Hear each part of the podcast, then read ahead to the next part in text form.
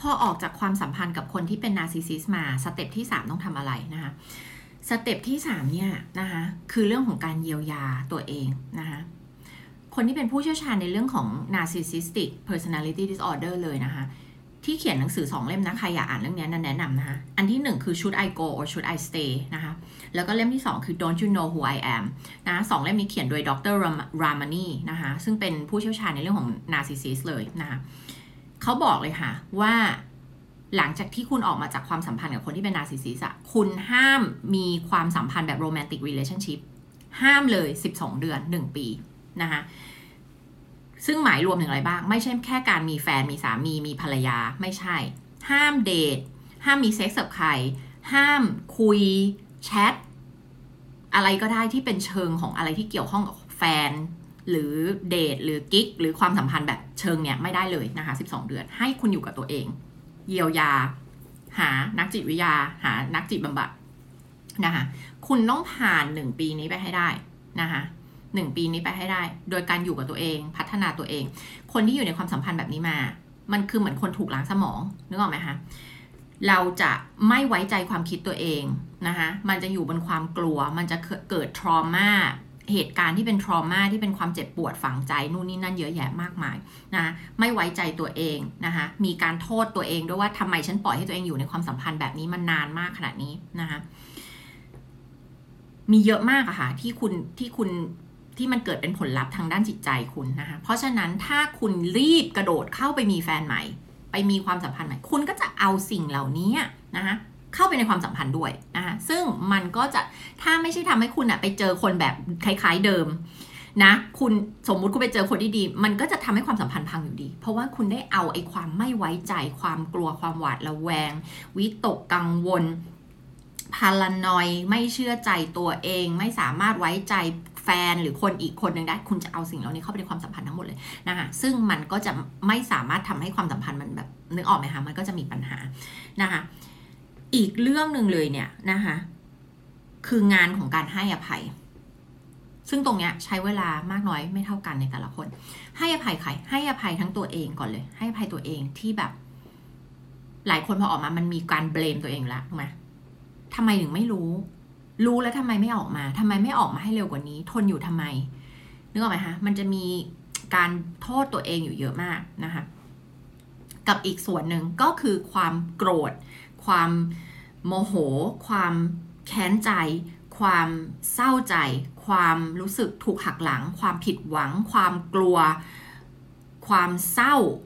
อะไรทั้งหมดเนี่ยที่เป็นความรู้สึกเชิงลบทั้งหมดอะที่มีต่อตัวเขาและที่มีต่อความสัมพันธ์นี้ที่เรามีกับเขานะคะมันต้องผ่านกระบวนการ grieving เนาะซึ่งน่าเคยพูดถึงเรื่องของ grieving process ที่เป็นเรื่องของการเขียนจดหมายอะนะคะ ลองไปดูอันนี้ในหมวด playlist ของ playlist ที่ชื่อว่าคนขี้โมโหอะนะคะขี้โมโห เพราะว่าการเขียนจดหมายอันเนี้ยก็ใช้ได้กับกรณีนี้ด้วยเช่นกันนะคะเวลาที่เรารู้สึกมีความโกรธแค้น เสียใจถูกหักหลังอะไรต่างๆ เหล่านี้นะคะสามารถที่จะช่วยเราได้นะคะอีกเรื่องหนึ่งที่ช่วยเราได้มากๆ คือ radical acceptance นะคะซึ่งเรื่องเนี้ยพูดกันยาว ไปดูใน Facebook Page โค้ชนิดานะคะมีไลฟ์อันหนึ่งพูดเรื่อง radical acceptance นะรู้สึกจะเป็น EP 27 ในพอดแคสต์โค้ชนิดานะคะโค้ชนิดาพอดแคสต์ก็มีเหมือนกันนะคะตอนนี้ยังน่าจะยังไม่ on ยังไม่ได้อยู่ในพอดแคสต์เดี๋ยวอีกไม่นานจะมานะคะ EP 27 ชื่อเรื่อง radical acceptance คือการยอมรับความจริง การยอมรับความจริงช่วยเรายัางไง คือมันพูดง่ายแต่ลองไปฟังมันจะมีวิธีการมันมีขั้นตอน ซึ่ง radical acceptance เป็นวิธีการที่เราใช้ในนักจิตวิทยาใช้ในการทำเรื่องจิตบำบัดนะคะคุยกับคนไข้ลูกค้าอะไรอย่างเงี้ยนะคะอันนี้นาก็เอามาใช้ในเรื่องของการโค้ชด้วยนะคะ radical acceptance คือการยอมรับความจริงนะคะการยอมรับความจริงมันช่วยยังไง คือเหตุผลที่เราอะ ทุกข์กับเรื่องอะไรบางเรื่อง เพราะจริง ๆ ลึกๆ เราต้องการจะไปเปลี่ยนผลลัพธ์มัน เช่นทำไมฉันถึงไม่ได้เจอคนที่ดีทำไมฉันต้องไปเจอคนที่เป็น narcissist ทำไมฉันถึงต้องไปอยู่ในความสัมพันธ์ที่เป็น narcissist ทำไมเธอดีขึ้นไม่ได้ทำไมเธอต้องเป็นด้วยทำไมเธอไม่หายทำไมเธอไม่รักฉันให้มากกว่านี้ฉันรักเธอมากขนาดนี้ฉันทำขนาดนี้ฉันเสียสละกับเธอมากขนาดนี้ทำไมเธอไม่ดีกับฉันให้มากกว่านี้สักหน่อยเห็นไหมมันคืออะไรคะมันคือพยายามอยากจะไปเปลี่ยนสิ่งที่เขาทำเปลี่ยนสิ่งที่เขาเป็น นี่คือการไม่ยอมรับความจริง เมื่อเราไม่ยอมรับความจริงมันก็เลยทำให้เราเป็นทุกข์นะคะความเจ็บปวดเป็นสิ่งที่ไม่สามารถหลีกเลี่ยงได้ เกิดแก่เจ็บตาย ไม่สามารถหลีกเลี่ยงได้ในชีวิตมนุษย์ถูกไหมคะแต่ความทุกข์เป็นสิ่งที่เราทำให้มันเกิดเอง โดยการที่เราเอาไอ้ความเจ็บปวดนั้นอะมาทำให้เราทุกข์ซ้ำซ้ำซ้ำซ้ำสิ่งที่จะหยุดทำให้เราเปลี่ยนไอ้ความเจ็บปวดนี้ที่หลีกเลี่ยงไม่ได้นะ หยุดที่จะเปลี่ยนความเจ็บปวดนี้เป็นความทุกข์ซ้ำๆซ้ำๆกลับมาทำร้ายเราซ้ำๆคือการยอมรับความจริง ในที่นี้ในกรณีนี้ก็คือการยอมรับความจริงว่า เขาป่วยอะเขาผิดปกติอะแล้วมันเกิดมาจากบางสิ่งบางอย่างในวัยเด็กเขาจากการเลี้ยงดูเขาอะนะคะซึ่งเรากลับไปเปลี่ยนแปลงไม่ได้ มันเป็นแบบนี้มาอยู่แล้ว เรานั่งทายมาชินกลับไปเปลี่ยนวัยเด็กเขาไม่ได้ เราเปลี่ยนเรานั่งทำมาชินกลับไปเปลี่ยนการเลี้ยงดูของพ่อแม่เขาไม่ได้เนื้อไหมคะนี่คือความจริง ความจริงอีกอย่างก็คือ อย่างอย่างถ้าถ้าคนที่ยังอยู่ในความสัมพันธ์นี้ยังตัดสินใจออกมาไม่ได้ฟังคลิปนี้อยู่เนี่ยก็คือความจริงที่ว่าเขาจะไม่ดีขึ้นไง แล้วก็การที่คุณจะรักเขามากกว่านี้ ต่อให้คุณรักเขามากกว่านี้อีกพันเท่าเขาก็จะไม่เปลี่ยนไง เขาก็จะเป็นอย่างนี้แหละ ถูกไหมคะนะคะนี่คือการยอมรับความจริง เมื่อคุณยอมรับความจริงเนี่ยคุณสังเกตสิมันจะเกิดความสงบในใจคุณระดับหนึ่งเลย เพราะคุณไม่ได้เอาความจริงมาพยายามบิดเบือนมาพยายามเปลี่ยนให้มันเป็นอีกแบบหนึ่งไอการที่คุณจะพยายามไปเปลี่ยนเขาให้เขาเป็นอีกแบบหนึง่งทำไมเธอไม่เป็นอย่างนี้ทำไมเธอไม่เป็นอย่างนั้น นั่นแหละนะคะ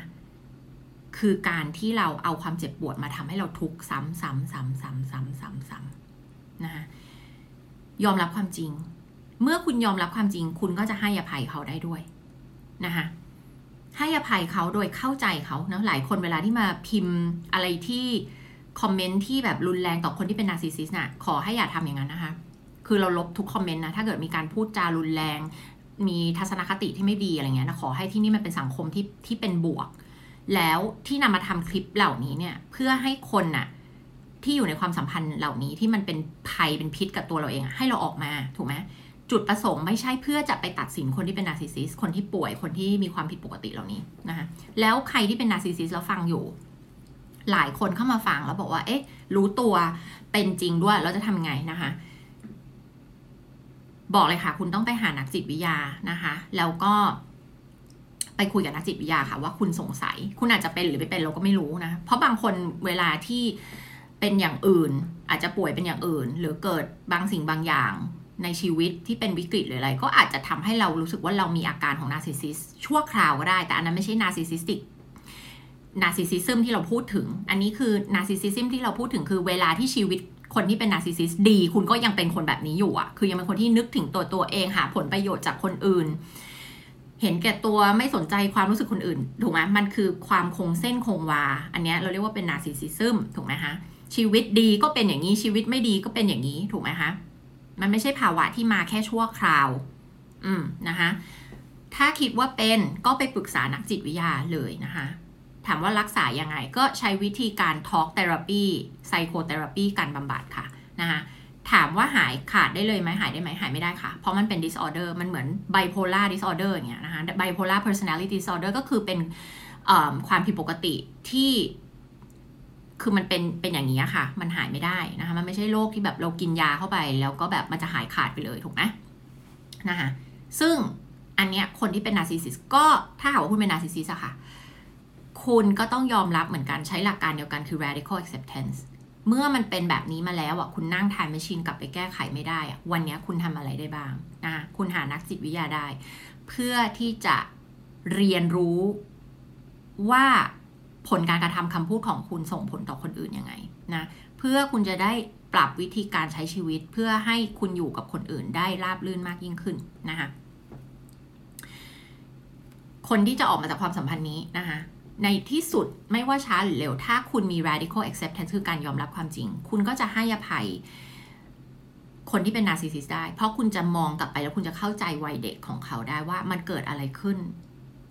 เจ็บปวดมากแค่ไหนทำไมถึงได้กลายเป็นแบบนี้ได้นะคะแต่การเห็นใจนี้นะคะเมตตานี้แยกส่วนกันกับตัวเรา เมตตาเห็นใจไม่ได้แปลว่า เราต้องเอาตัวเองเข้าไปทนอยู่ในนั้นนะคะไม่ใช่คนละเรื่องกันเลยนะคะรักตัวเองค่ะ